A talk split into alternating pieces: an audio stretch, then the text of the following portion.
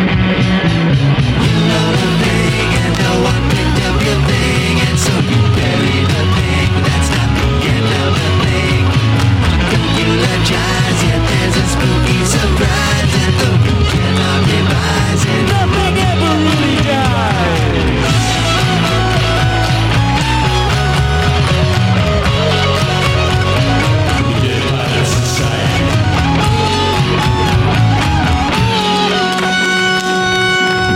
Dead Pilot Society. I am your host, Andrew Reich.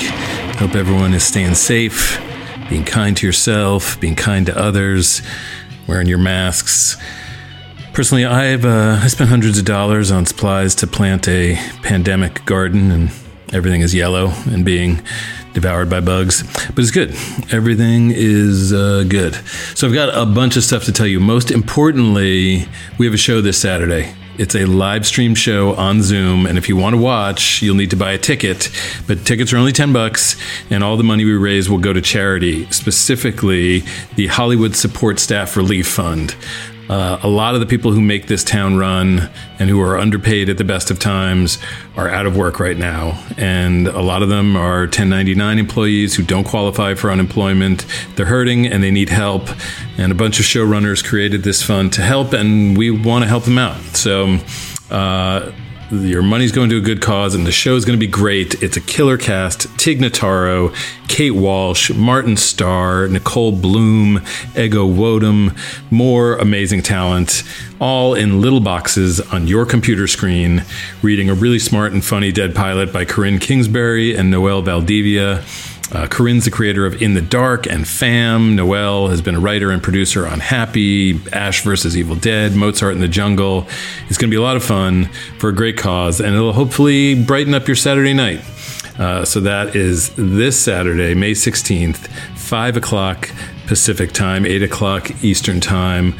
Spend uh, half an hour with us. Go to houseseats.live to get your tickets. Okay, so that's plug number one. Uh, plug number two, our beloved podcast network, Maximum Fun, was doing an audience survey, and we could really use your help. Max Fun's trying to figure out which advertisers are a good fit for our audience, and you know that way you'll hear ads that will actually be helpful to you and let you know about things that you'll actually want to spend money on. Now, I'm not only a Max Fun podcast host, I'm also a subscriber. So I took the survey, and it's quick. It's definitely less than 10 minutes. You'll get a discount at the Max Fun store for filling it out. It'll really help. So go to maximumfun.org slash ad survey to fill that out. All right, one last plug, and we will get to our hilarious pilot. Um, back in episode 33 of this podcast, we uh, did a pilot called American Alien by Sierra Teller Ornelas. Uh, in her interview, Sierra talked about the fact that she is a member of the Navajo Nation. Well, the Navajo Nation is being hit incredibly hard by COVID 19.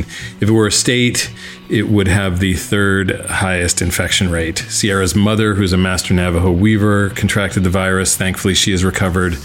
But Sierra wanted to help her nation, and she's found two existing Navajo organizations that are working on the ground to fight COVID 19. One provides access to food and water and other essential items like PPE and diapers, and the second is raising funds for medical supplies to deliver to Navajo citizens, supporting impacted areas that aren't obtaining resources uh, proportionate to their need.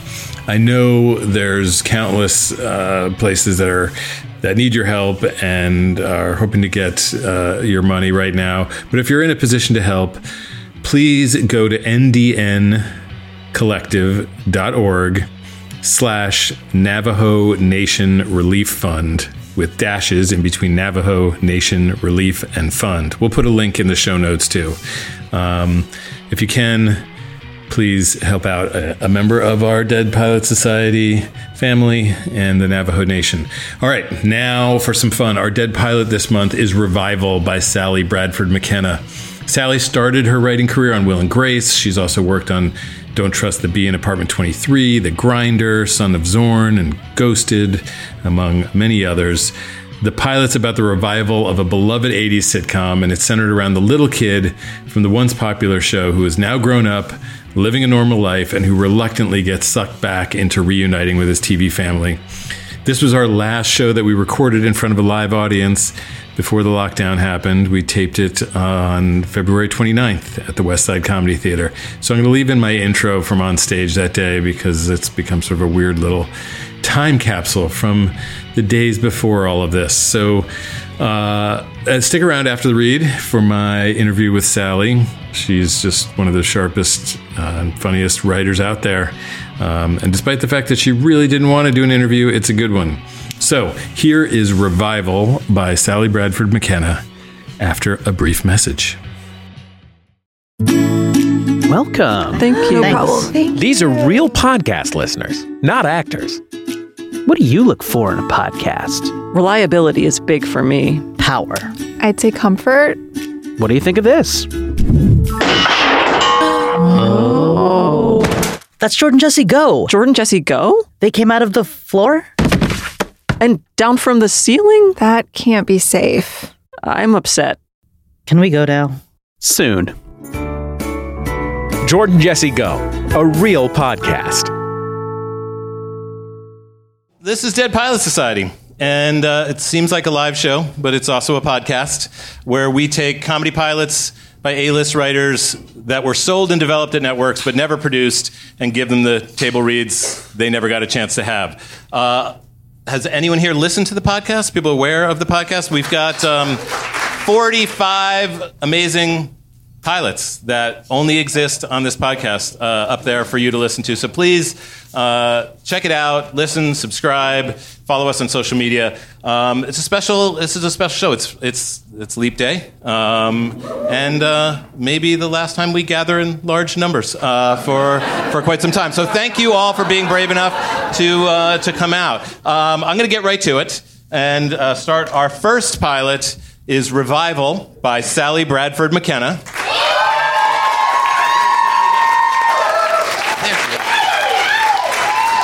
We're not making you do an interview here on stage, but I am going to point to you. Sally Bradford McKenna right there. Um, so I'm going to bring out our incredible cast. Let's start off uh, from Pitch Perfect and Perfect Harmony, Anna Camp.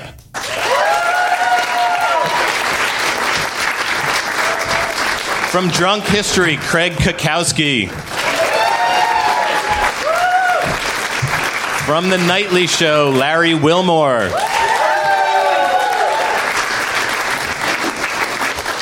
From Veep, Ayden Mayeri. From Mom, Mimi Kennedy.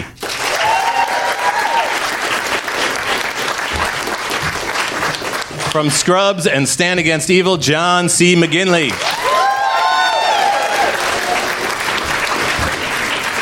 From Mixdish, Andrew Ti.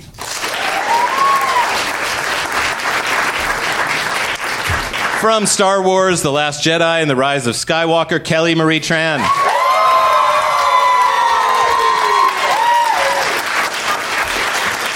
And from The Last Man on Earth, Will Forte.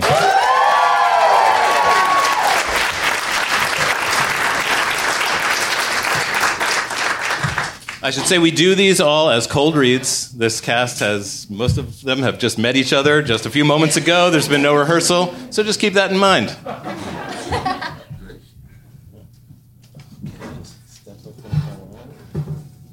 I'm over rehearsed, but these guys.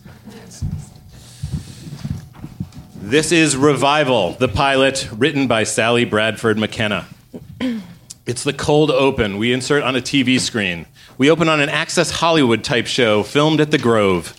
Two perky hosts speak to camera. Next up, it seems like millions of Americans are coming down with a crippling, devastating illness. It's called revival fever. That's right. With all these beloved sitcoms from the 80s and 90s making a comeback, everyone is getting sick with nostalgia for a simpler time. In a quick pop, we see a clip of an 80s multicam sitcom a la Roseanne. A harried wife is in her bathrobe with her husband in a messy kitchen as two loud kids run past them. I remember two people who thought having kids would give their lives meaning. I don't know who you're talking about, but I hate those people. Canned laughter. Another quick pop. It's a clip of a 90s sitcom a la Friends or Will and Grace. A cute girl with a low cut blouse in a coffee shop bends over to serve two guys lattes. Who wants one of these? The straight guy looks at her boobs. I want both of them.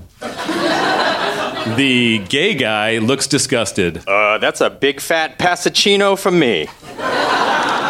Laughter from the studio audience. But I will take one grande busboy. An enormous laugh, and we go back to the Access Hollywood show.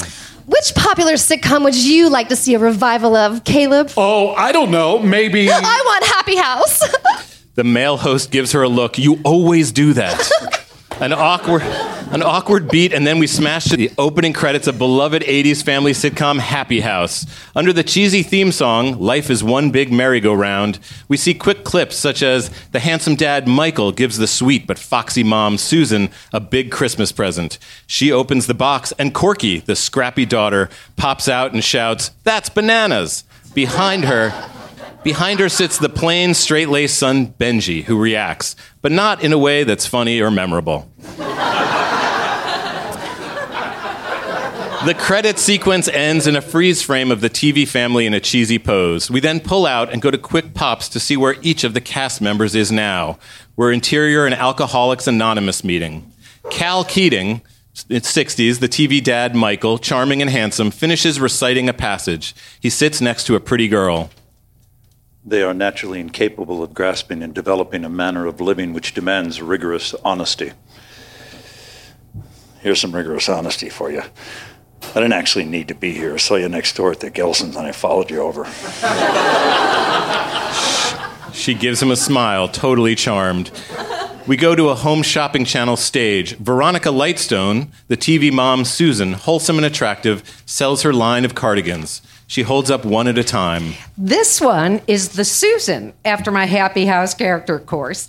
And this one is Roz's cousin, after my Frasier appearance. green, green because Roz's family was Irish. Okay, and this one is the Principal Dodd, after the role I played on Hanging with Mr. Cooper. She realizes that it's black. Uh, it's available in multiple colors. And we go to a jail at night. Reagan Moon, in her 30s, the TV daughter Corky, still cute but has seen better days, is being escorted in handcuffs. Are you serious? Millions of girls break into their boyfriend's house and demand another chance. This is only happening because I'm a celebrity. you are. I've never seen you before. Your boyfriend wasn't even sure of your last name. Because he's a terrible listener. And we go to a Minnesota home. Elliot Guterman, in his 40s, the TV son Benji, sunny disposition with a hint of rage lying just beneath the surface, is having Taco Tuesday with Jenny, in her 30s, fun, not afraid to call BS, Walter, 14, a typical dipshit teen, and Alice, 12, high achieving and withdrawn. Walter looks at his phone, Alice at her iPad. Jenny puts the food out. Uh, honey, do we have tortillas for soft tacos or just hard shells? Soft sucks. I need a nice crunch. Sorry, hon. I only got the hard one since nobody likes soft. Oh, but uh, I like uh, soft. Sorry, sweetie. I didn't mean literally nobody. I meant just you. Well, just call me nobody from now on. I'll have to uh, change my driver's license and passport. Kidding. I'm not going to do all that. That's too far for the joke. Okay, who's ready to play uh, favorite part of the day? No, I hate that game. Well, you don't have to like it. You just have to do it, buddy, okay? When I was a kid, I had to memorize lines every night and do curtain calls to an Erasure song that I'm pretty sure was about the AIDS epidemic. Okay. Alice, favorite part of the day? Alice just pushes food around her plate sullenly. Ugh, I'm so fat. I want to just like carve my thighs off. Elliot, feeling nostalgic, pinches her cheek. Ah, I miss when you were a little girl and I could call you my pudgy piggy without worrying if I was messing with your delicate psyche. He hears his own words, and as he connects the dots, he lets go of her cheek. The phone rings. Elliot gets up to answer it, once again upbeat. I'll get it, uh, but when I come back, I'll do favorite part, and it may just involve a man I met today, with the name Shannon. Hello. On the other end, we hear a man speak in a serious tone. Hey, Elliot. It's been a long time. It's your father. Elliot freezes, stunned. Then we reveal Cal being playful. Nah, I'm kidding. I know you lost your dad a few years ago. It's just the guy who played him on TV. And off Elliot's reaction, we go to the main titles Revival. It's Act One, moments later, at Elliot's Minnesota house. Elliot and Cal talk on the phone as the family eats dinner. So, uh, what do you say? It's a great chance to get the old gang back together. Well, you know, Cal, I'd love to, but. Uh, Come on, kid. It'll be the whole family you, me, Veronica, Reagan, but not that baby we had it in season seven when ratings were slipping. Uh, that baby were such assholes. Yeah. Unfortunately, I heard the one with the bigger head circumference got really into meth. Come on, what do you say? Elliot thinks for a beat and then. You know what? Okay, sure. Why not? Why not? Great. I'll make a res at Benihana. I know you love those red chef hats that you put on your head. I'll see you soon, kid. They hang up. What was that? What did Cal want? Uh, he, Veronica, Reagan, and Sam, the creator of Happy House, are doing some presentation next weekend at a benefit for homeless teens and wanted to see if I could join. And you said we'd go? Well, yeah, I figured you know, could be fun. And, and, you know, teens with nowhere to live.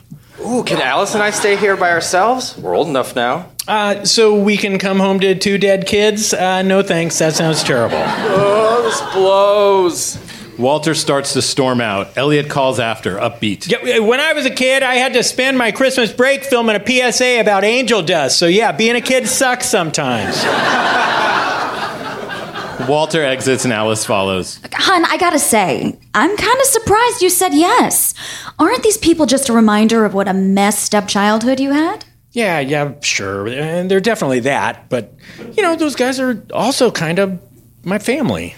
Uh huh. But your family were the people who put their son on a TV show because they needed money for an above ground jacuzzi.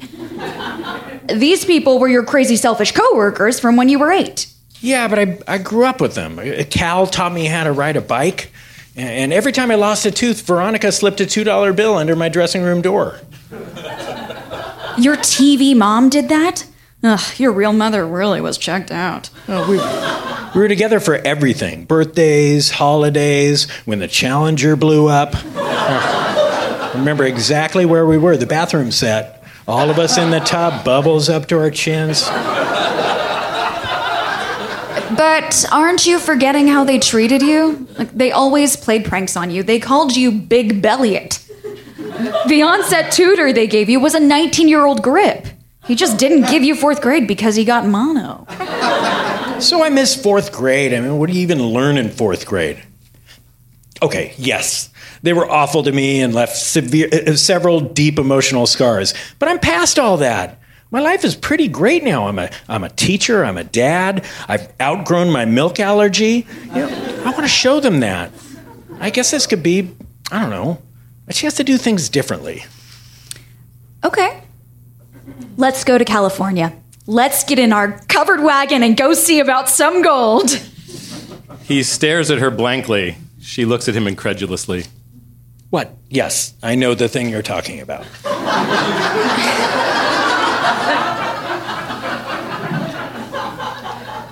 It's a week later, and we're exterior at a hotel courtyard. Elliot and his family arrive for the charity benefit. Feel that? 105 degrees in September. It's scary, isn't it? It's so cool that Craig T. Nelson is here. Who is that? I don't know what came over me. I got so excited, I yelled at him. I yelled at Coach. Cal, Veronica, and Reagan run up, excited to see Elliot. There's our guy. Pumpkin. They all hug and exchange greetings. Veronica gives Elliot tons of mom kisses. Elliot addresses his real family. Guys, this is my uh, family, my TV family, not my real family. You're my real family. You knew that. Oh, Elliot, your sense of humor is still just okay, not great. Cal leans over to Walter and Alice, trying to impress them. Hey, kids. Your, uh, your old man tell you I once joined the Mile High Club with Patty Duke? Sean Astin's mother.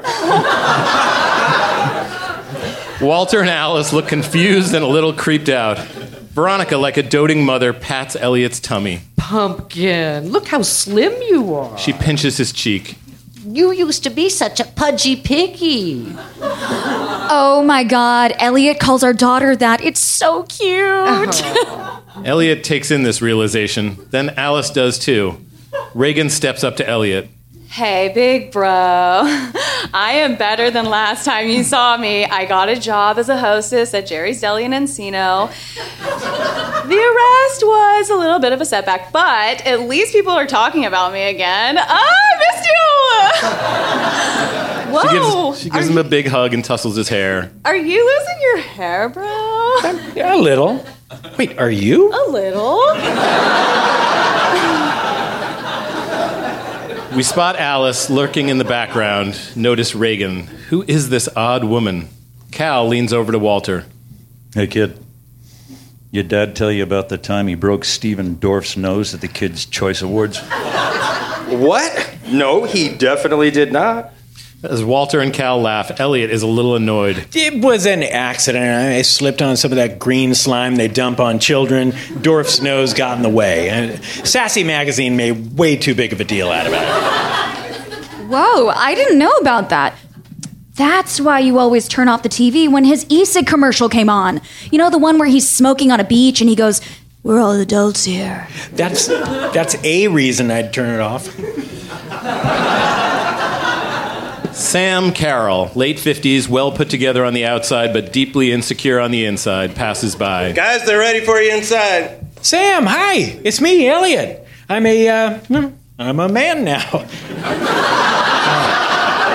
Guys, uh, this is Sam Carroll, creator of Happy House. This is the guy who spotted me in an audition in front of an Orange Julius at the Sherman Oaks Galleria and said, Him, we need to be out of here by five. Yeah. He also created two different shows called Partners. Elliot turns back to him excitedly to see that he is gone. An awkward beat, and then Elliot, upbeat. I'll catch up with him later. And it's a little later at the hotel conference room. The benefit has started. Sam stands at the podium. And now you know them as the Johansons. Please welcome the cast of Happy House. A curtain parts and a couch, the iconic floral sofa from the show, is wheeled out slowly. On it sits the TV family. Elliot is awkward being back in the spotlight. The crowd applauds, happy to see the old gang. When the sofa stops, Cal hops off. Teen homelessness. Who among us hadn't seen hard times? Even me. Even me. Before I got the role of a lifetime as America's dad, just one call from my agent changed everything. And that can happen for you too. That's right, Cal. We all fall down from time to time. It's how we pick ourselves back up that matters. Totally, totally. Just recently, I was actually arrested after I was blindsided by a guy I thought I could trust, which is crazy because he gave me a key. But in this current climate of everything that's going on with women and just how unfair it is, I decided I had to say, time's up, hashtag me too. And of course, that's bananas. The audience laughs, fondly remembering her catchphrase. Elliot shares a look with Jenny in the audience. What the hell is she talking about? But anyway, we're thrilled to be here. It's good to be back with uh, our old family. Isn't it, you guys? Yes, it's great to see we all still have such chemistry. We always did. We had appeal across many demographics. Mm-hmm. And this feels good. Doesn't it feel good, Elliot? Mm. Oh, uh, yeah, it feels good. Yeah. Mm. How about Benji, everyone? Hey, he's a Minnesota teacher now. It snows where he lives. Yeah. The audience applauds a little.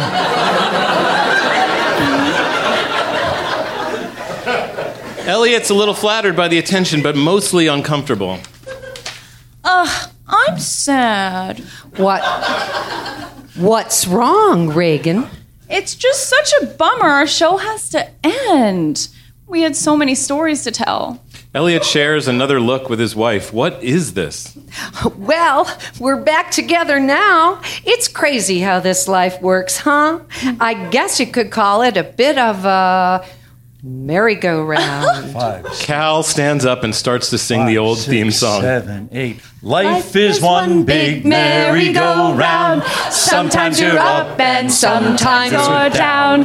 It spins in circles like a big top. You wish it would go and pray it will stop. Just be yourself. That's the key. Just you be you, and I'll be me.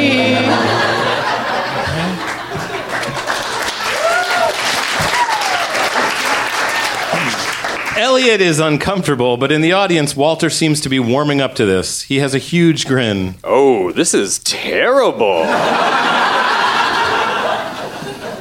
It's a little later, and when they're, we're in the hotel courtyard, the two families are chatting when Sam rushes over. Well, he bought it. Yes, I knew he would. Wait, huh? Who who bought what? Donnie Jarvis, president of the network, was here. He loved what he saw. and He wants to do a one-time revival episode of Happy Hands. Wait, what? W- Was this was this an audition? Well, I mean, and we were raising money for homeless teens, Elliot. It's not all about showbiz. Elliot is thrown by this, but he tries to remain upbeat. Oh, okay, right. You you tricked me. I I see. It's funny. You guys always used to do manipulative stuff like this to me, and I guess I figured maybe you would change because usually when people grow up, they change. But I guess it's also cool just to stay exactly the same for 30 years. That is funny. So, what do you say? So, you guys want me to do an episode of the show? After you tricked me into flying my whole family out here? Uh, no, I don't think so. It's okay. We just wanted you to feel included. But we'll go ahead and do it without you. Yeah, I can write Benji out, explain his absence by saying uh, he's traveling for work, or maybe he's like a salesman in the Midwest or something like that. Okay, wait. Benji is a salesman? That makes no sense. Benji was a creative. I mean, he'd be like an artist or a novelist or something. He was creative? Weird. I don't remember that. Uh, You don't? That was like Benji's whole thing. We did so many storylines about his projects. I mean, episode 419 Life Imitates Macaroni Art. They all stare and squint at him, no memory of this. Elliot, come on. Won't you do this one little favor for your mommy who used to trim your little fingernails? Jesus, your real mom didn't even work.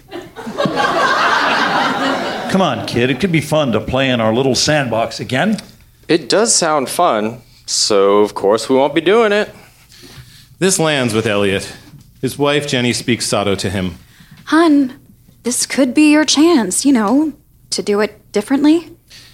Elliot thinks a beat as he looks at both of his families. Okay, I'll do it. One episode. Both families are surprised and impressed. But under one condition Benji is not a salesman. People would be so confused. It would be like, where did this come from? We wanted, we wanted so much more for Benji. There's a beat. The TV family has clearly given this zero thought.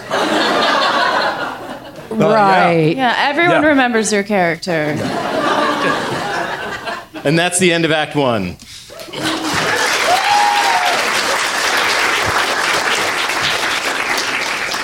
It's Act Two. We're on the soundstage. It's a few weeks later. Everyone is getting ready for the table read. Elliot, Jenny, and the kids stand at the craft service table. I'm glad you decided to do this, hon. It must be weird to be back here. Yeah, it is, but it, it's sort of cool. You know, it feels the same, but but different. You know, I've never been the the kid on a TV show as a grown man before. You know. Veronica steps up to Jenny. I am so glad to finally get to meet you. I always wondered what kind of woman Elliot would end up with. Tell me, does he still do that thing when he steals a french fry off someone else's plate and he says, Yoink! yes! Like all cutesy and almost apologetic. It's like Be a man and take the fry. I didn't know he did that as a kid. Oh, he did. And does he still cry really hard every Sunday night?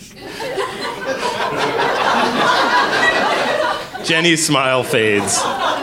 Elliot notices them chatting and forces a smile. Reagan enters and steps up to Crafty. She takes a hard boiled egg, scoops the yolk out, and throws it in the trash. Great news, you guys. I'm making a deal with Smudge Cosmetics. They saw my mugshot and they loved how my mascara didn't smear, even though I clearly had been crying and sweating and running so much. and look, they even like touched it up a little. She holds up her mugshot. Instead of the dismal gray backdrop, there's a photoshopped party scene behind her. What party is this? Why is Alfred Molina there?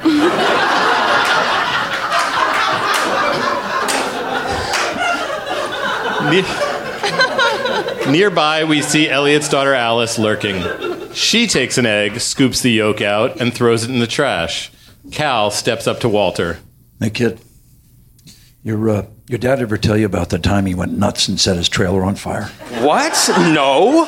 Cal and Walter share a laugh as Elliot is annoyed. Uh, well, the full version of that story is I was on a medication for my skin that had some violent side effects. Okay, the medication was for eczema, not acne, although it actually had another side effect, which was horrible acne. More laughter from Cal and Walter.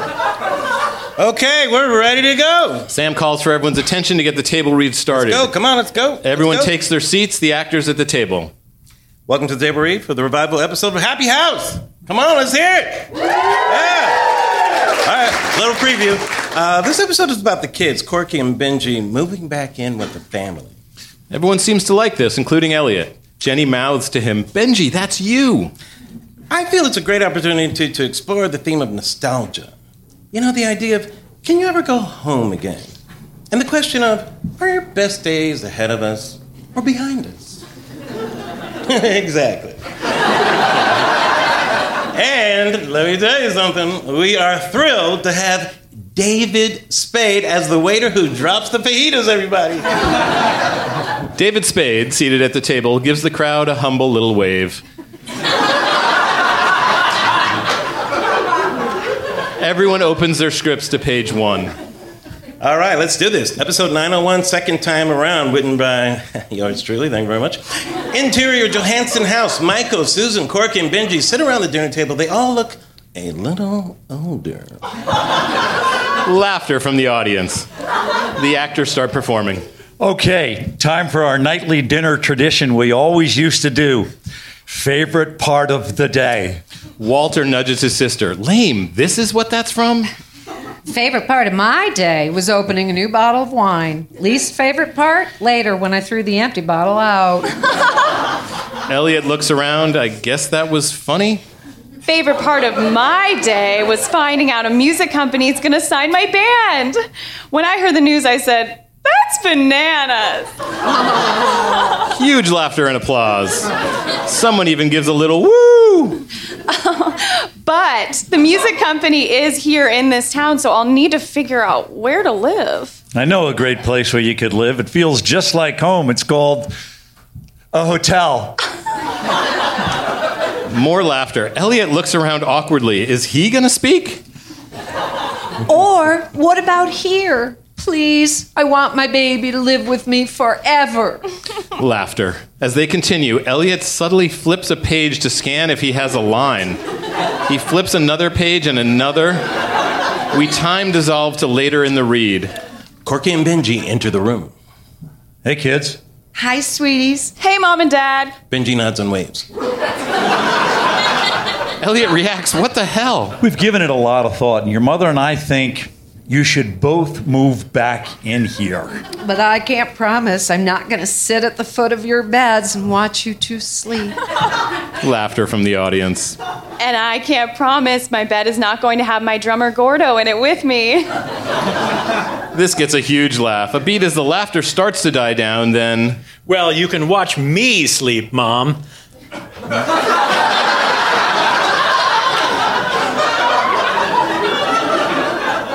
The laughter stops abruptly. after Elliot's one bummer of a line. Sam puts a big X through that line. Elliot fumes, then David Spade pipes up. Uh oh, writers, call your wives and take a look at a dinner menu.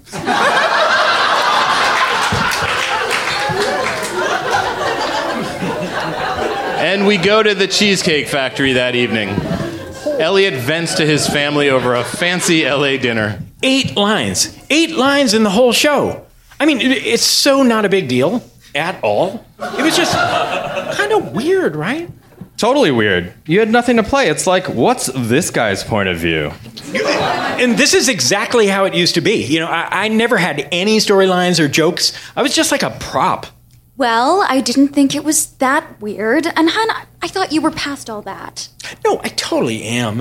Uh, uh, completely. It's just, you know, isn't it a little odd that everyone else had a fully formed character and nothing was said about how Benji is now, uh, other than that he has a business job? Yeah, but it worked anyway. Cal's so funny and he has so many lines. Yeah, no kidding. I got up and toasted myself a bagel during the father son bed scene.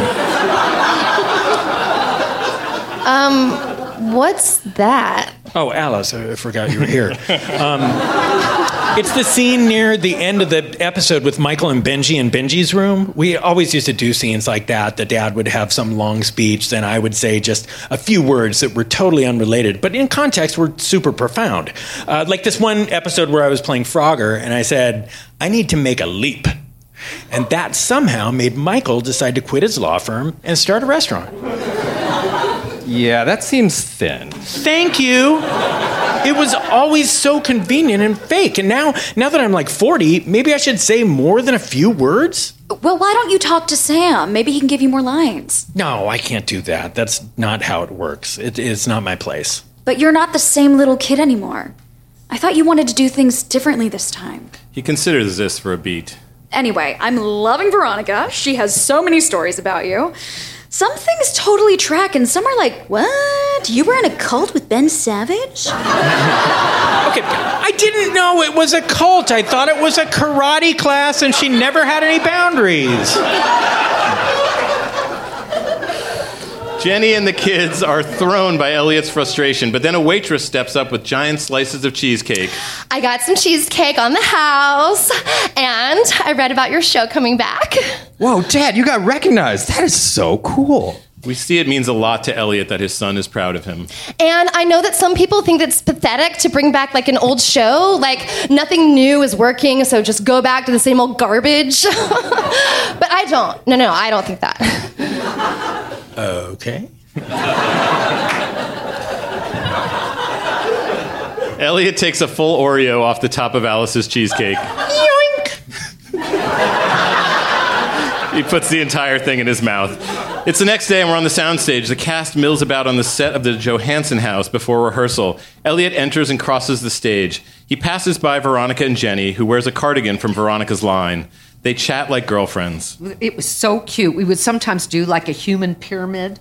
And even though Elliot was on this, he, he was a big chub muffin. he, he insisted on being on top. He always had to be on top. I guess some things never change.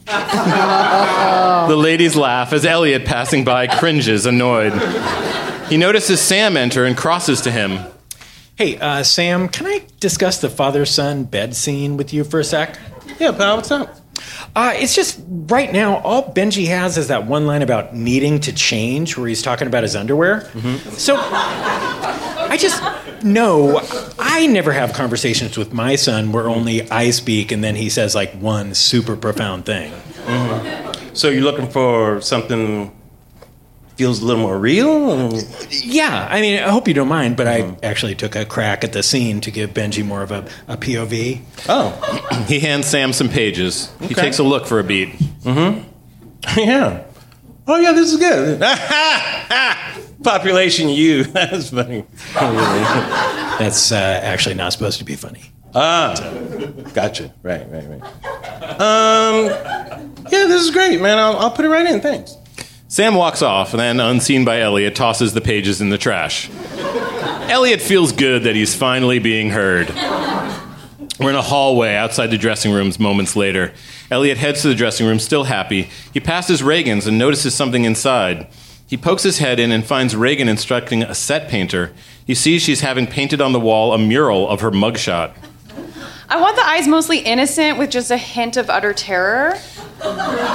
She notices Elliot and seems caught off guard. Oh, hey, Al. Hey, uh, what's this? Oh, I, um, I thought I'd be a little more. It, it would be comfortable if I just decorated a little. He stares at her. He seems to be figuring something out. Oh, you just wanted to be more comfortable for the week. Yeah, for this week. She realizes he's figured something out. They have a standoff as she scrambles. This one week uh, that we're here for this this one episode that we are doing because we're just doing one episode. God damn it! The soundstage, moments later, Elliot storms in, Reagan following close behind. A full season! This was all about doing a full season? Cal, Veronica, and Sam realize the secret is blown. Hey, pal, this was meant to be a surprise, like one of those set pranks we always used to do. Do you do you do you remember when we put a sign on that one guy's back? It said, "Don't talk to me. I'm a huge TV star." No. Right. Okay, you guys are unbelievable. What what exactly was the plan here? You thought I would just wouldn't notice that I moved my family out here to uh, to do 22 episodes of this? Oh no, man! They're talking like maybe 13. Yeah, we figured. We figured if we could just get you to do one, you would have such a great time reliving the good old days that you'd want to do more. Well, I didn't relive the good old days. I, I relived how how narcissistic and crazy and manipulative you all are. Reagan puts her hand to her mouth, about to giggle. Oh my God! Don't do that. Okay, you know what? I'm sorry you all have to go back to the same old garbage because nothing new is working. But my life was working. I'm a dad and a teacher, and I've outgrown my milk allergy. Okay, so now I'm gonna go back to that life where my kids have normal childhoods and they don't have giant chunks of their adolescence they're ashamed of. I don't think you should be ashamed of that one year you got super Christian, Elliot. Stop telling my family things I don't want them to know. Okay, you guys will just have to write Benji out, make him a salesman in the Midwest, even if it's not at all set up, because I am out. And don't try any more family guilt. It won't work, because you're not my family. Everyone is thrown by this outburst as Elliot storms out. For the record, I didn't blow the secret. Some dumb PA did. That one. She points at Elliot's daughter Alice, who looks totally confused and nervous. That's the end of Act Two.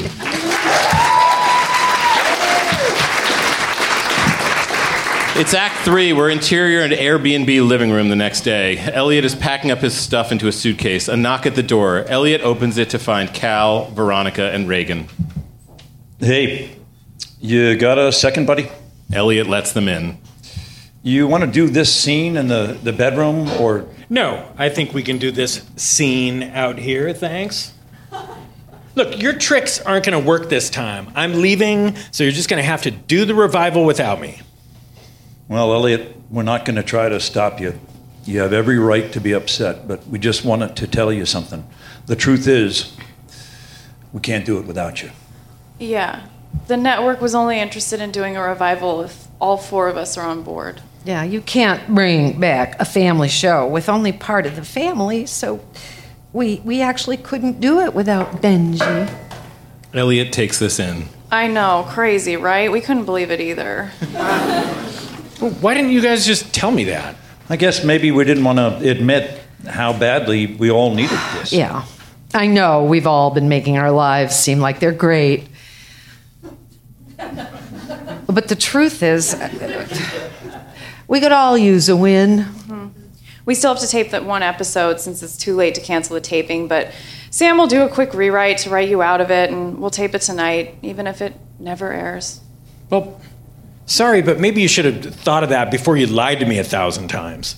Okay, you know, I, I- I come back here hoping you guys will see me differently, but everything is exactly how it used to be. You know, I've always felt unappreciated by you guys. I always felt small. Small? But Elliot, we all look up to you. What? You were the one who moved on to a bigger and better life. You did something important. You had a family. I didn't. The only son I ever had was from casting. And I rarely see the son I had. Wait, you? Elliot. Elliot, Elliot, even as a kid, you were the most normal and the most sane, the grounded one, the lowest testing character, but the highest testing person. Yes. So it's not just that we needed Benji to do the show, we needed Elliot. You were the glue that held us together. Seems like that's how you are with your family too your wife and your son and that PA. And then, honestly, if we aren't all going to do this together, then, then it isn't worth it. Even if we could replace you, we, we wouldn't want to. That's right. Not a chance. Reagan waits a long beat and then unconvincing. Yes. Because even if you don't think of us as your family, we think of you as ours. Elliot is touched to hear all of this, but he steels himself. I get it, guys. But I'm sorry. I can't do it anymore. The others take this in. Cal pats Elliot on the knee and they head out. Off Elliot's conflicted look, we go to the soundstage that evening. It's tape night. A montage under Erasure's, Au l'amour. The warm up guy throws candy at the crowd to get them going. Cal, Veronica, and Reagan come out for their curtain calls, and the crowd loves it. They start to film moments from the show, including David Spade dropping a platter of flaming fajitas. The cast is smiling, but something is off, something missing. We spot an empty director's chair with Big Belliot on it. In Walter's bedroom in the Airbnb at the same time, Walter's packing up his stuff, bummed. Elliot steps up to the door, clearly feeling uneasy. He knocks and steps in. You got a second, buddy? Here, guess I won't be needing this. Walter hands Elliot a tube of sunscreen. Elliot takes it. That's okay. I always need sunscreen. Wear it even in Minnesota. I freckle super easily. Look, I'm sorry we got to leave. I, I know you were enjoying it out here. Yeah, I was. I felt like our family was doing something fun for once. Look, I know you think I never let you do anything you want to, but the thing is, I had a pretty messed up childhood. Were, were you kidnapped? What? No, the the show. I, I didn't have a normal childhood, and I didn't have a normal dad. You know, I had one who put me on TV so he could buy a hot tub. You know, and then I had one who became became my dad because he had similar hair and his character on Spenser for Hire had just been killed off. Walter sort of smiles and takes this in. So when I became a father, I promised myself I would give you the best, most normal childhood ever. Small town, Taco Tuesdays. I always wanted you to feel so safe, so appreciated, because I never felt that way. I was always treated like like I didn't matter. And you know, they still treat me like that. As he starts to segue into his own stuff, he starts to get lost on this tangent, still feeling conflicted. But I can't do it anymore. You know, I I, I got to say enough. You know what? I, I don't care if they need this show. Just then, Walter, who's been distracted with his packing, hands Elliot something else. Maybe you need this too, Dad. Elliot stops to take this in. What? d- I need it? As he processes this, he takes a seat on Walter's bed. So I can break the cycle. They finally need me more than they ever have. I can do it over totally different this time. My way. Uh, yeah, I was handing you this. It's a pool floaty thing of a flamingo. Like how I, like how I gave you the sunscreen. They're both California things. But but the way you said maybe you need this too. Why did you put the emphasis on you? That didn't even sound natural. He looks around the room, taking it all in, and realizes father and son are on the bed, having had a scene, a beat. Then Elliot rushes out, now sure of what he has to do. And we go to the soundstage. It's Corky's bedroom. It's a little later. The father son bed scene is being taped, now written for Michael and Corky. Corky is styling her hair in a mirror. I've been struggling with this decision to let you move back in with us, Corky. Can you ever really go home again? At least I only have to decide about letting one kid move back, as Benji is off in an Arizona rehab for bulimia. Still, I'm, I'm not sure what to do. Corky looks at her hairstyle in the mirror. Gotta do this differently. A beat as Michael takes in her words. As he's about to speak, suddenly Benji barges in. Do, it differently? A few beats of that TV trope of people behind the cameras looking around. What is he doing? Sam signals to a camera operator to keep rolling. Cal, Veronica, and Reagan are touched, relieved, and thrilled to see Elliot. The audience recognizes Benji and gives him some applause. I'm back from bulimia rehab. and I also want to move back in with the family. But first, I have a few things to say too. He takes a deep breath before he gives his speech. I've been struggling with this decision to move back home, and I too have realized one can go home again, but only if we do it differently. So if we're going to do this, here's how it's going to go. He starts to give a thinly veiled speech where he tells his family how things are going to change. He turns to his TV dad. No more lying or manipulation, and you need to give me the respect I deserve now that I'm a grown man. Then to Corky, his TV sister. You need to get your shit together. You're 35. It isn't cute anymore. And Nicorette and edamame is not a meal. Susan has now wandered into the scene, and Elliot addresses his TV mom. And you need to learn some boundaries and stop telling my wife about my past weight struggles. I'm also going to tell my own family how things will change with them as well. Where they, you know, when they uh, come into town next week from where we live in New York City. Yeah. And where I work as a sci fi and fantasy novelist. In my office that has exposed bricks and a little fridge where I keep snacks that help me write. You are always such a creative. Elliot addresses his real family, Janice, Al- Jenny, Alice, and Walter, behind the camera. I'll tell my wife to please pick up soft tortillas in addition to hard taco shells. I know it sounds minor, but it's emblematic. I'll tell my daughter that I miss hearing what's going on in her life. And I'll tell my son that he doesn't have to respect me, but actually, screw that. Yeah, he does. I'm his father. Elliot finishes his speech and everyone is impressed. Walter, especially, is super proud of his dad, applauding for him, and Elliot registers this. Sam, behind the camera, is also smiling and applauding. He leans over to someone. We're not using any of that. And that's the end of Act Three.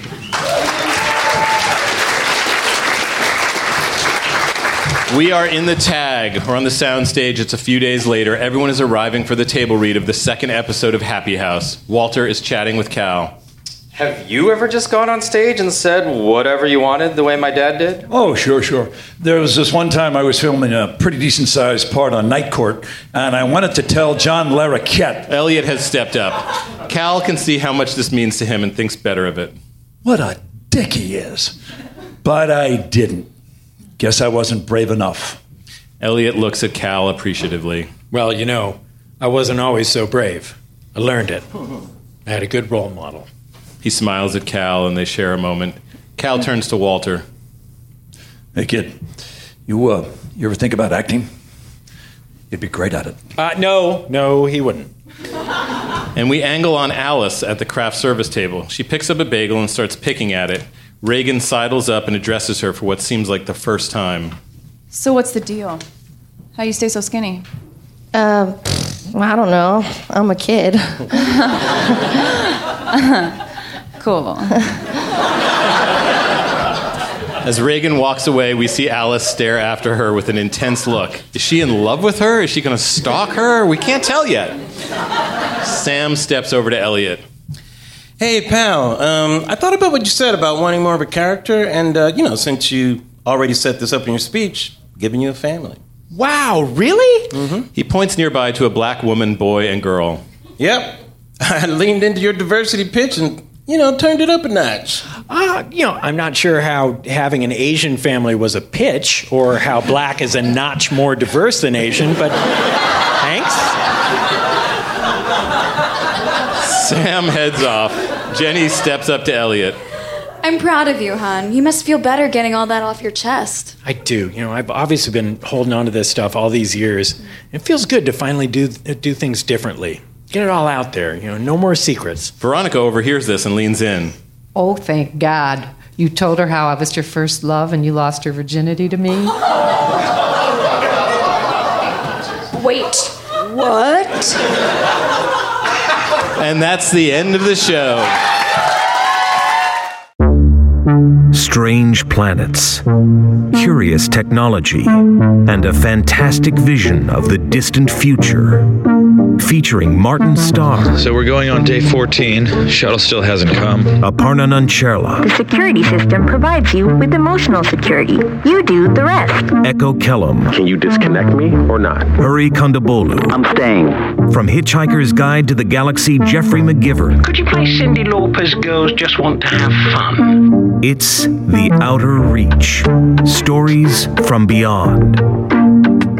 Now available for free at MaximumFun.org or anywhere you listen. So I should say I'm here with Sally Bradford McKenna. Uh, What's happening? happening. Um, drum roll, just jump right in. It really was fun to listen to. I mean, I'm trying to think what the biggest laugh for me was, and it may have been that awkward line from Elliot that you can watch me sleep, mom. it's just like the perfect awkward, terrible, awkward line at that table read. Oh, that oh, at the table read. Huh? At the table read, yes, his one line that he gets that get it. You know, I mean, I love that line. It was like that baby. We're such assholes. And maybe if you haven't, you know, I think most people, you know, they know the Olsen twins, so they know that when you have a baby on a show, it's twins or triplets. So that's why you can have that incredible, grammatically uh, amazing sentence. Um, and maybe stuff like David Spade saying, "All right, writers, you know, call your wives and look at a dinner menu." Maybe that's you know goes over some people's heads, but uh, for for us writers, it's delightful. Um, so yeah, well, while we're, I am so curious So it about. well. So I Um, all right, hold on. You are frozen again. You there? uh, oh, I'm here. I can hear you fine. Okay. I hope it's not on my side. Um, all right. We'll we'll edit this part out and hope, but you are definitely you're frozen. Hmm. See if there's anything I can do. Hold on one second. Um. Shoot. Well, you're back now. There's nowhere in my house I can go where someone other, some other family member is not on a Zoom right now. So I'm here. you're there. All right. Note to Noah when you're listening to this, edit that whole big chunk out. Um, I'm here. so, all right. Tell me about pitching this show because it, it certainly is hard to sell shows about show business. So, so tell me who you sold it to and how you pitched it. So I think I was still on my overall deal at Fox. Um, I think I, I loved this idea. Even at every version of this idea, I had many before I sold it, and I've had many since. This has been that idea that I can't let go of, still can't let go of. I'm still trying different versions of this all the time. Um, and I think with this one, for my Fox deal, I wanted to load it up. I had Nahnatchka Khan, who I uh, worked with, worked for on uh, Don't Trust the Bee in Apartment 23, who's great. I'm collaborating with her on something else now. She's fantastic. I had Michael Showalter attached to direct. Um, I brought in my husband, Chris McKenna. I was just like, this is the one. I'm going to just load it up with anyone successful and talented that I can put on this. I'm getting this one made. That was the plan. Um, and so I went in. I think it was kind of that thing of like they're looking for family shows. Um, and even if they weren't, I think it's just kind of that's just typically the kind of I'm just like, how do I sell something that is going to be kind of something that that's a little bit what they want, but a different version of it. Like I have no interest in doing a show about my family, my husband's family, any kind of typical family, any kind of typical dysfunctional family, but a TV family I wanted to do. I've always been into child stars. I've always been into you know anything that has to do with inside TV. I I, I do like it, um, and so I just felt like this is a way to do um, going back home. This is a way to do kind of that typical show of going back any kind of Thanksgiving dinner where you go back home and you think things are going to be different, and lo and behold, everything's the same. But just it's your TV mom who is the same. It's your TV dad is the same. Um, and I tried a bunch of different versions. I remember early on when I was talking to Notch, to Notchka about this, the idea was just how do we make this as fucked up as possible? Um, the idea was that the TV dad at one point would be just how do you make America's dad like just short of Cosby, like maybe not not in that arena, but just what do we learn about him as we go? That like he's actually hiding some some dark secret. He's actually running from the law. Um, and I think the original, I think just a funny thing that that kind of inspired this was I think it was it was one I think that was already coming. Maybe it wasn't even coming back yet, but Roseanne was I think the first big one was coming back. And I remember it was the upfront presentation where they um, wheeled out the you know, iconic plaid couch to announce that Roseanne was coming back, and Roseanne was sitting on the couch. And John Goodman, and you're like, oh, there's Darlene, and there's Aunt Jackie. And then I just remember zeroing in on the center of the couch, there was just like this man in a suit, and it was DJ. It was the kid, and I just it took me to a place of like, what what would that be if there was a kid? I don't know anything about the actor or what he did after the show, but just a kid who grows up on TV, who spends eight years on a sitcom, who at the end of it is like, fuck this. We can swear, right? Yeah. Fuck this. I'm I'm leaving. I don't want to be in Hollywood anymore. I don't want to be a prop anymore. I don't want to be a TV actor. Who just someone who moves away, moves to the Midwest, becomes a teacher, and then 30 years later gets that call and it's a Roseanne saying the show's back and someone just being roped back in. And so the original idea for this was that it was going to be a guy who just the last thing he wants to do is return to his old crazy family, TV, old crazy TV family. Um, and I think along uh, during the process, I think the idea of someone who just doesn't want to be there was is a tricky kind of network style. And I get it in terms of drive. You want characters who want to be somewhere, they want something. So I tried to kind of, uh, you know, walk the line a little bit of someone who he doesn't really want to do it, but if he's gonna do it, if he's gonna get roped back in, this is he sees it as a second chance. He sees it as a way to go back and kind of correct his childhood and correct his past. So kind of coming back to like a guy who wants nothing to do with this, but if he's gonna do it, like they should do his character justice. If I'm gonna bring Benji back, like we got to be true to who Benji was in, in 1985. Um, so that's kind of how we got around that. But yeah, in looking back at some of these pitch documents, I saw just how much it changed. And I think even for the reading, I went back and looked at different drafts to see. I think I reworked it a little bit, but I was looking for which draft to use. And I saw like how each draft was getting further and further away from what I kind of originally thought was funny about it, which was a guy who does not want to go back, um, but but does it anyway. Um, and, and they were pushing you away from that towards what? Yeah, I think the idea as I looked through eat from draft to draft, it was it was the sad sack is what they didn't want. And that's what I was so happy. I feel like I wrote it in the version that we read. I think I did put some of that back in because that's what they didn't want. And I felt like Forte did such a good job of like you know, you're rooting for him instantly. And I think you, I, I like that it's a sad sack. I like that the guy that was shit on when he was a kid is shit on now as a dad and as a teacher and finally comes back to be like i'm going to show them that i've you know i'm a man now and i've i've turned my life around and then still just gets shit on by these losers by these people who need this revival more than anything. Um, so i think i did end up putting a lot of that back but i think the note was always pushing pull, trying to push me away from that like have him be good at his job and you want to have a beer with him and he's cool. Right.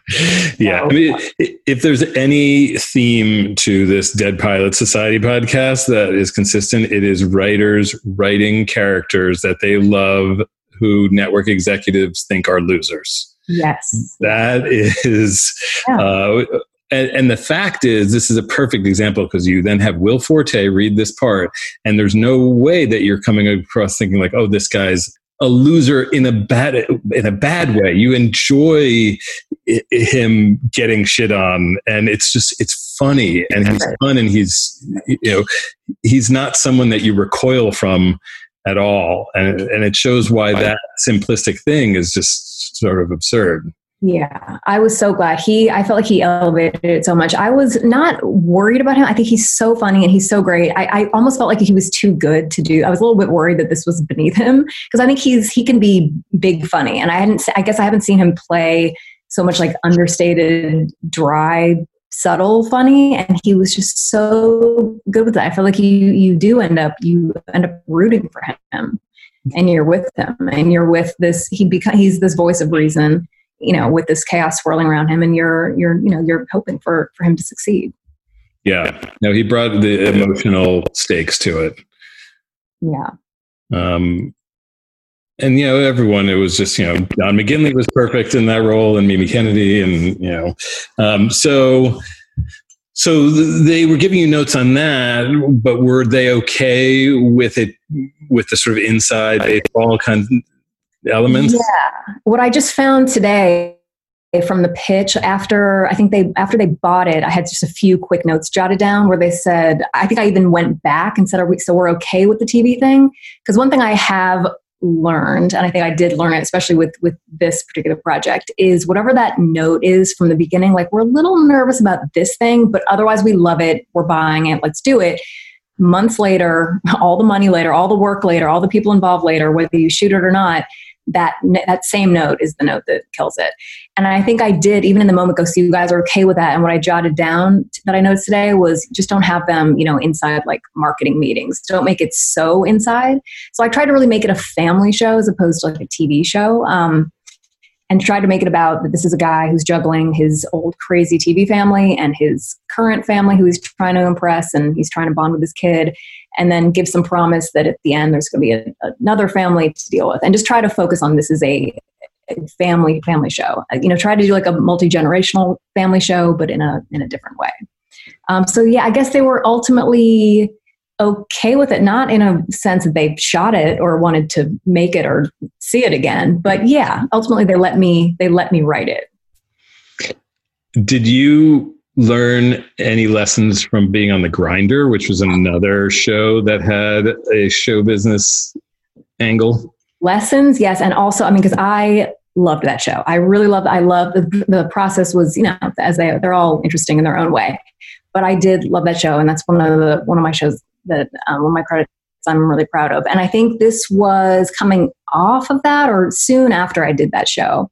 Um, that yeah i think i did refer to a, a lot because i was pitching it to fox and developing it developing rival with fox where I think we did run into that a lot on the grinder. Um, the biggest kind of issue on that show was, and to their credit, the, um, Paul and Mogel, the guys who created it, they did want to lean into the TV of it, and I think a lot of us in the room love that. And and the real push and pull on that show was it needs to be a family show. And I think they did a great job of kind of making it both. And you do have this, you do have Fred Savage, who's kind of, you know, trying to manage his family, but at the same time, he's got his crazy TV star brother who's pulling him into chaos this way. Um, and I think that was the real challenge on that show.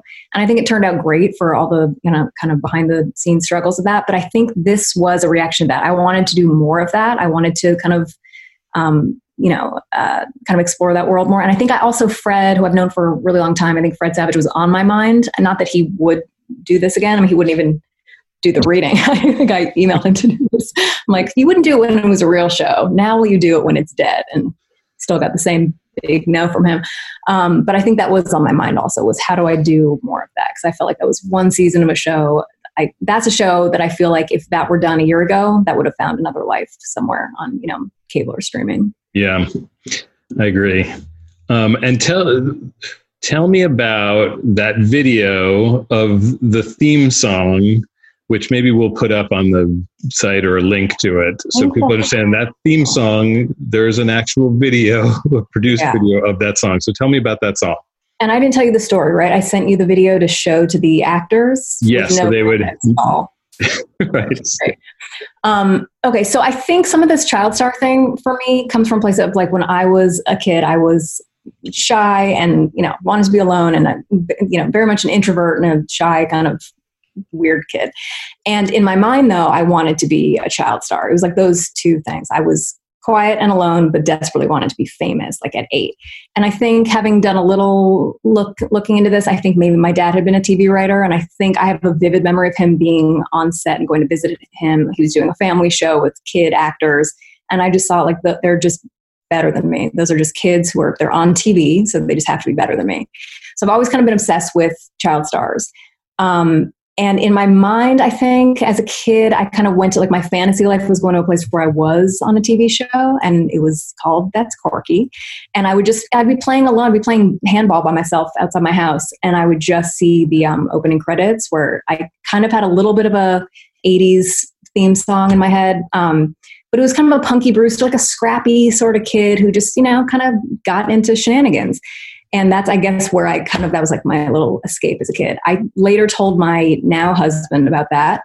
Um, and so when we were dating i think he always just thought it was kind of cute. He would call me porky and that was just a little bit anyway during the uh, wedding preparations where you know brides typically do everything husbands do nothing i think that was kind of an issue between us is that i was doing all the wedding planning and he was i thought doing nothing until the actual wedding night when he got up and said i have a surprise and he they brought out screens um, and they did um, he aired this video which is what he had been producing the whole time which was he got a friend of ours was putting up a play so he got that set. He had our our friend's daughter who's plays young sally bradford in the in the video to do it. Um, he got those actors. He got the edie mcclurg who um, appears at the end and he just put together like what this show was which i think was in trying to make sense of what he put together it was um, I think like a Diff'rent Strokes kind of Mr. Belvedere mashup, Punky Brewster sort of thing.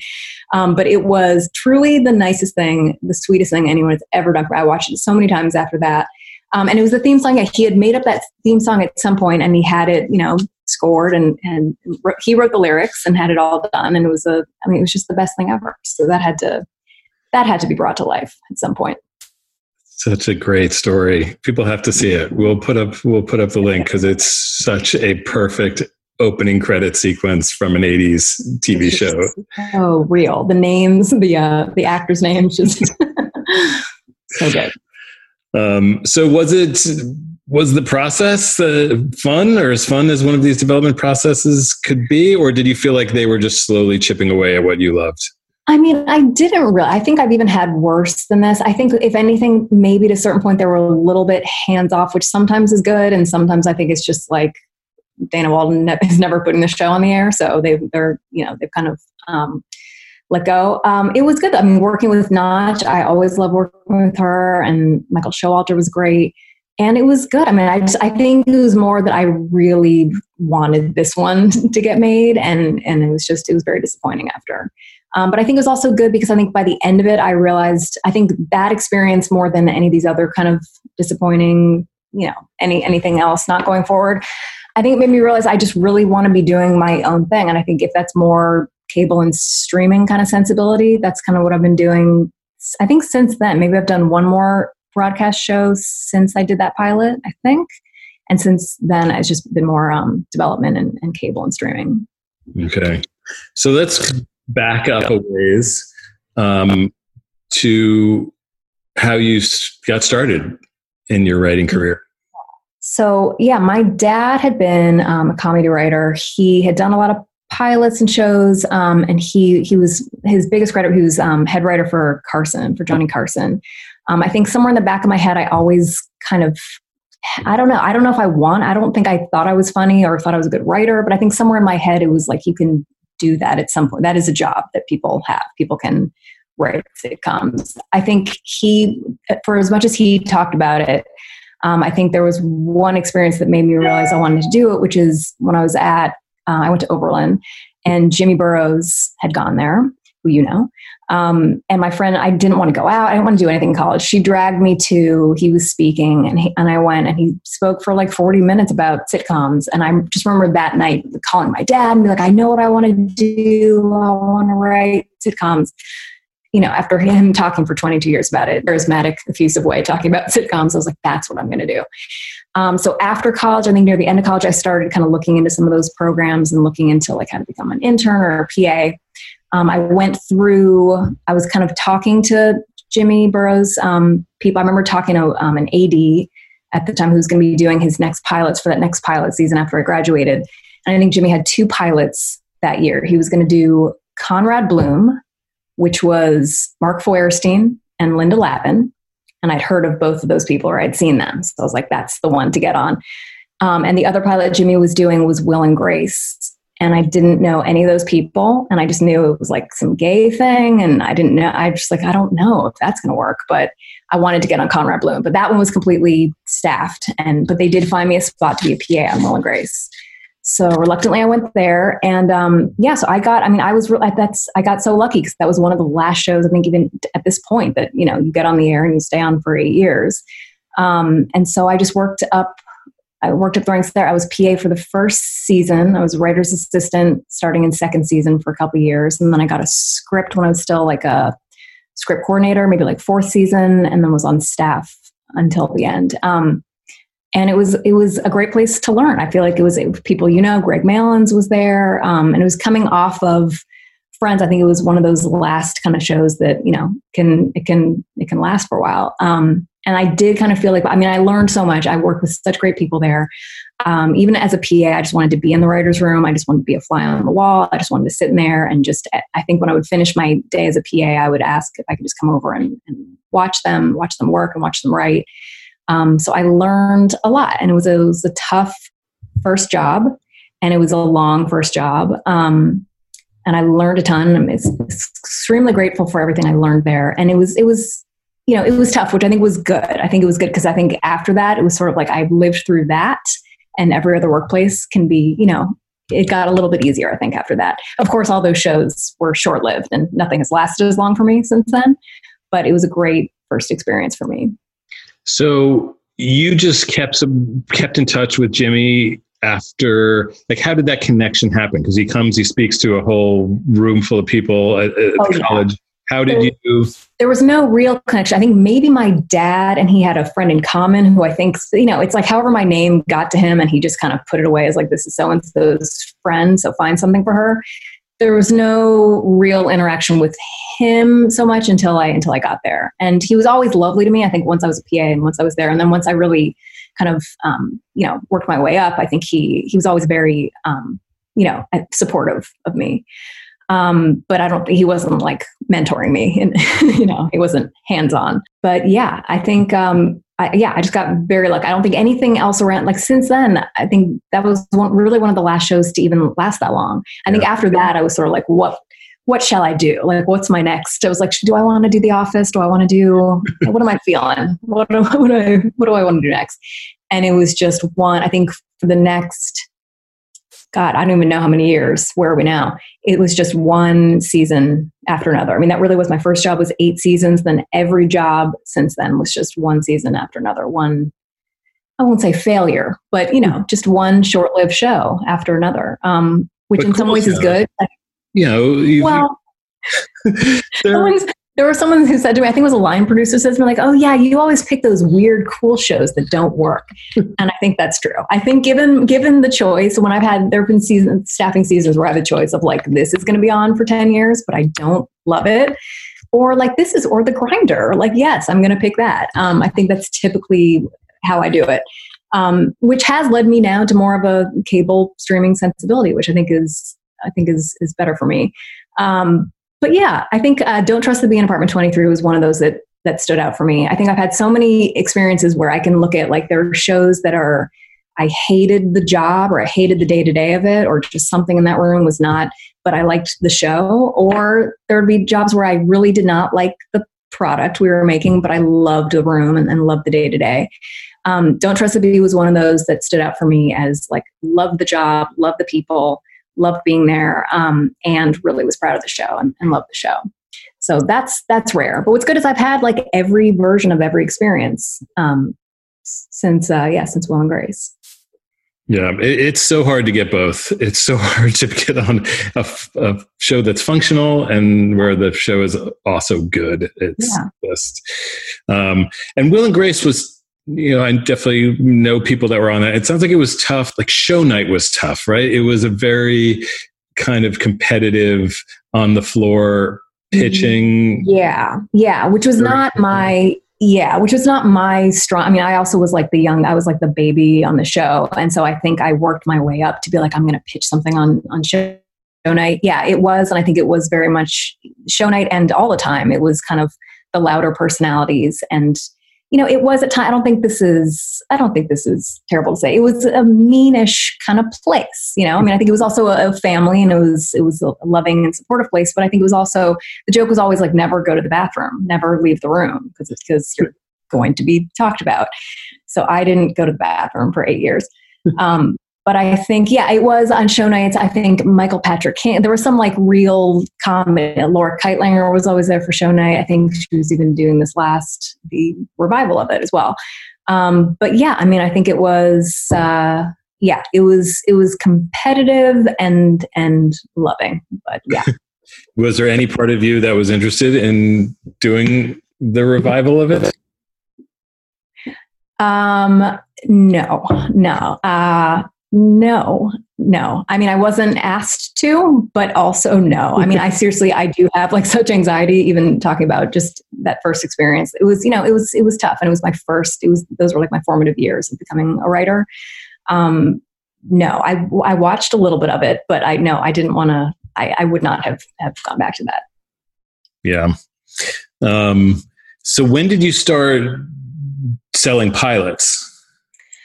Oof. Um, I remember it was later than I wanted to. I think I was, I think right off of Will and Grace, I was like, let's start developing. And I remember my agent at the time was like, no, you're not ready to do that, to do that. I think it was a few years um, until I started doing it. And I'm trying to even remember the first one I did. Um, I don't know. I'd have to look back, but I don't even think, it must have been a Fox something.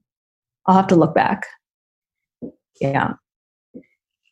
Um, and so you've sold several over the years, and um, and I don't know this. I know your resume of the shows you've been on, but I'm realizing I don't know like which have been shot and which haven't, or you know what your experience you know with developing pilots has been. None of them have been shot. I can tell you that. Um, I'm, I've been working on the last couple years. I've actually been, as I've been getting into show running. Um, so this is a, this is a fraught topic, but as I've been getting into um, running some shows that haven't come from my brain, I have, I have kind of found that I don't. That's not for me. I think there are people who can do that. I, I, I came on to after Grinder. Actually, I went onto a show midway through the show. It was kind of having some trouble and I came into that. I think what I started getting, and I think I still kind of have this, is a reputation of someone who can kind of be a cool head and just someone who can come into chaos and kind of be the glue and kind of be a be a be a mom. And that's a reputation. I guess I was kind of good at it for a little bit. That's what I don't want to do anymore. But that first kind of show running experience after right after the grinder, like right after, um, was that was kind of come in. There's chaos here. There's men screaming and crying. Can you come in and calm this down. Um, but at the same time, I got to go in and help run a show, and it got a little sticky there, and I ended up running it by myself. Um, and yeah, I think from there, I was like, this is a lot of work and really hard. And in some ways, it's easier to run a show that doesn't come from me because it's a little bit, I'm a little detached. Like, I, sure, I care, but I don't, but like, I don't, you know, I care just enough for this thing to work. Um, and I just did another experience different from that, but in some way similar, where I just think I I will never. It's so much work and it's so much stress and so much drama. And so if it's not, if the end of the day it's not going to be like this thing that worked was yours and you're finally seeing it come to life, just it's not it's not worth it. It's not for me. Yeah, and you have young kids, correct? Wait to yes, I do. Yeah, well, they're now my students. yeah, it's um, yeah, I've got an eight-year-old and a five-year-old. Yeah, and show running means not seeing much of them. Not seeing them. Yeah. On this last thing, I mean, the the thing I did a couple years ago, where I, w- I came in to kind of help, um, kind of help right that ship a little bit. That was crazy. Where I was come, I was working until two in the morning and coming home. Like I would just wouldn't see them at all.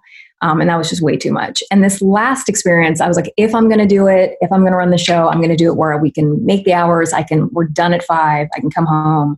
I can do some homework or at least bedtime. Um, and so that was good. And that actually was, that part of the process was working. There was a lot that wasn't working, but that part actually was. Um, and that's how I would have to do it again. I mean, now that we, you know, are going to be here for the next year and a half teaching our kids, who knows how it's going to look. Um, but that's how I how I would want to do. It. And I you hear the people can do it. I mean, I think of course at times there's going to be you're going to be shooting and you're going to be working crazy hours, or there's going to be a rewrite that you have to get done. Um, so I totally get that. But when it becomes like this is that's the norm. I think at the same time that I was doing that show where I was working till two in the morning, my husband was also doing a show where he was working. I mean, just the craziest hours ever. He was working. You know, he would leave on a Monday and come home Wednesday night. He would leave for work with like a bag and a toothbrush. So that's where it's and you can't have two parents doing that. Um, and it's also just this is TV. Like it just shouldn't be. Nothing should be that hard. You just Yeah. you know you're not doing it right. So, what were you doing when the stay-at-home order came down? Oh my God. Um, okay. So I was in, I was running this show um, for Netflix. Uh, yeah. So this was what, two months ago now, two months today, I realized with some of my friends and coworkers. And we were scrambling to get the final version of a pilot done after 20 weeks of work, 20, more than 20 weeks. And they extended us a bit. We were trying to get I think of the like the two final weeks of that job, we were scrambling to get a third version of the pilot done. And I remember being a day, I feel like it was like 9 11. I feel like I will always remember sitting in that room, probably 6 p.m. on a Wednesday night, and just seeing. I remember a, one of the writers' faces when it was Tom, the Tom Hanks news broke. And it was just, we're done. We're going home. That was it. And I think that was, we had a Thursday and a Friday where we still had a rewrite that we had to scramble and do to get it in and to hear that it was not going um, a couple of days later. I think the, they, they told us we're going to shut down for a week and we're going to let you know next week what's happening. It all hinged on this rewrite. And so we um, then we're told it's not going. And it was the timing of it was like, okay, because of the virus, it's not, we're not going to proceed with the show. And they were like, no, completely unrelated. This was not going anyway. But we're like, oh, but a little bit because of like the virus and everyone's home now, right? No, no, absolutely has nothing to do with that. So yeah, so it actually the timing of it worked. There was like a little bit of a show on a Friday to Monday, being like, we're I teach second grade now. Like it really was that quick. I'm just like, I am now homeschooling teacher.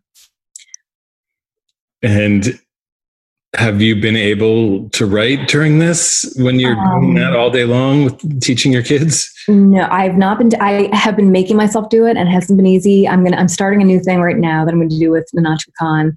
And but for a while, I was trying to do something on my own. I'm like, this is the chance to do that. This is the chance to write like whatever that weird thing is. And I think there is that pressure for everyone to be like, what is? You have the time now. There's no excuse to not do that thing. Um, it's been really hard with the homeschooling and just with my husband working as well. So, you know, everyone's got stuff they're trying to juggle. But um, I do think because, I mean, they just announced now, I think we're going to, it's going to be a few more months of this. So I, I do think, look, I think we have jobs where we can stay home and be in our offices and, and keep churning out material. So I think it's actually kind of, kind of good. And it's kind of part of the process I like the most is just to, I feel like I will get at least like a pilot out of this. Um, so can't complain too much. Um, yeah, I guess it's just struggling with like what kinds of shows uh, are people going to be looking for now and after this, and um, and you know, comedy is feeling a little bit hard to write. Uh, you know, at the moment, maybe not for everyone. Maybe you're not feeling that way, but it's uh, it's that pressure that we're all writing our masterpieces during this. I'm just like, geez, that is a lot of pressure. Well, I think it is too much. And I feel like anytime I'm like, I have to write this thing and it has to be like the thing I was meant, like you're just not going to write, you're not going to write anything with that kind of pressure. Um, in terms of comedy, I feel like it's been helping me, like even just talking to other people and talking to other writers. I feel like when I can go back to like even drama, like a workplace drama that we came out of, I feel like it does kind of, it's normalcy. It's something I can kind of go back to. I find it, it can be reassuring and comforting. Um, and I think people are going to want to watch that. I don't know that people are going to be, I don't know that people are going to want to watch a ton of stuff about this time. Um, I think it depends on like how it's done. If it's sort of like in the backdrop, maybe, but I, I don't know that I want to watch too much virus shit after this, to be honest. Yeah, definitely not. I'm not going to want to watch any. Um, well, yeah, I Oh, geez, sorry. Um, I'm just glad that we got to do this script and we got to do it in front of an audience, and uh, it was just so much fun, and I love listening back to it. Um, and so I'm sure it'll just provide some escape and laughs for our audience. I hope so. Yeah, I did figure like who's going to want to listen to this interview or listen to the thing, but people are home and desperate for things to do. Like I'm seeing videos of you know that naked marionette guy with pizza. Like people are looking for people are getting desperate. So we might have a few more listeners than I expected. Yeah. Uh, well, it was great. Thank you. I hope this wasn't as painful as you were expecting it to be. Um, it was really nice. No, it definitely was. okay. All right. Well, it was great to talk to you, Sally. Good luck with teaching and writing. Thank you so much. You as well. Thank you. Thank you. All right. Take care. That is our show for this month. Dead Pilots Society is produced by me and my co host, Ben Blacker, and our associate producer, Noah Findling. Uh, by the way, you guys should really follow Noah on Instagram at Noah Built the Ark. Uh, especially check out his New York versus Los Angeles quarantine video. Uh, I really hope you can join us this Saturday, May 16th, for our first live Zoom reading. Go to houseseats.live for tickets. It's a good site to be aware of, too, because uh, you can find out about uh, my co-host Ben Blacker's Thrilling Adventure Hour uh, live shows that he's doing over Zoom. He's uh, doing done a, one with Mr. Show. Uh, it's a good site to be aware of. But go to houseseats.live, get your ten dollar ticket for our reading this Saturday, uh, May sixteenth, five o'clock Pacific time, eight o'clock Eastern. Uh, for a great cause. We'll be doing more of these, so follow us on social media to find out when. We're on Twitter at Dead Pilots Pod and on Instagram and Facebook at Dead Pilots Society. Okay, everybody stay safe out there. Find a way to help someone. Be nice to yourself, and we'll get through this. Until next time, I'm Andrew Reich. Thanks for listening.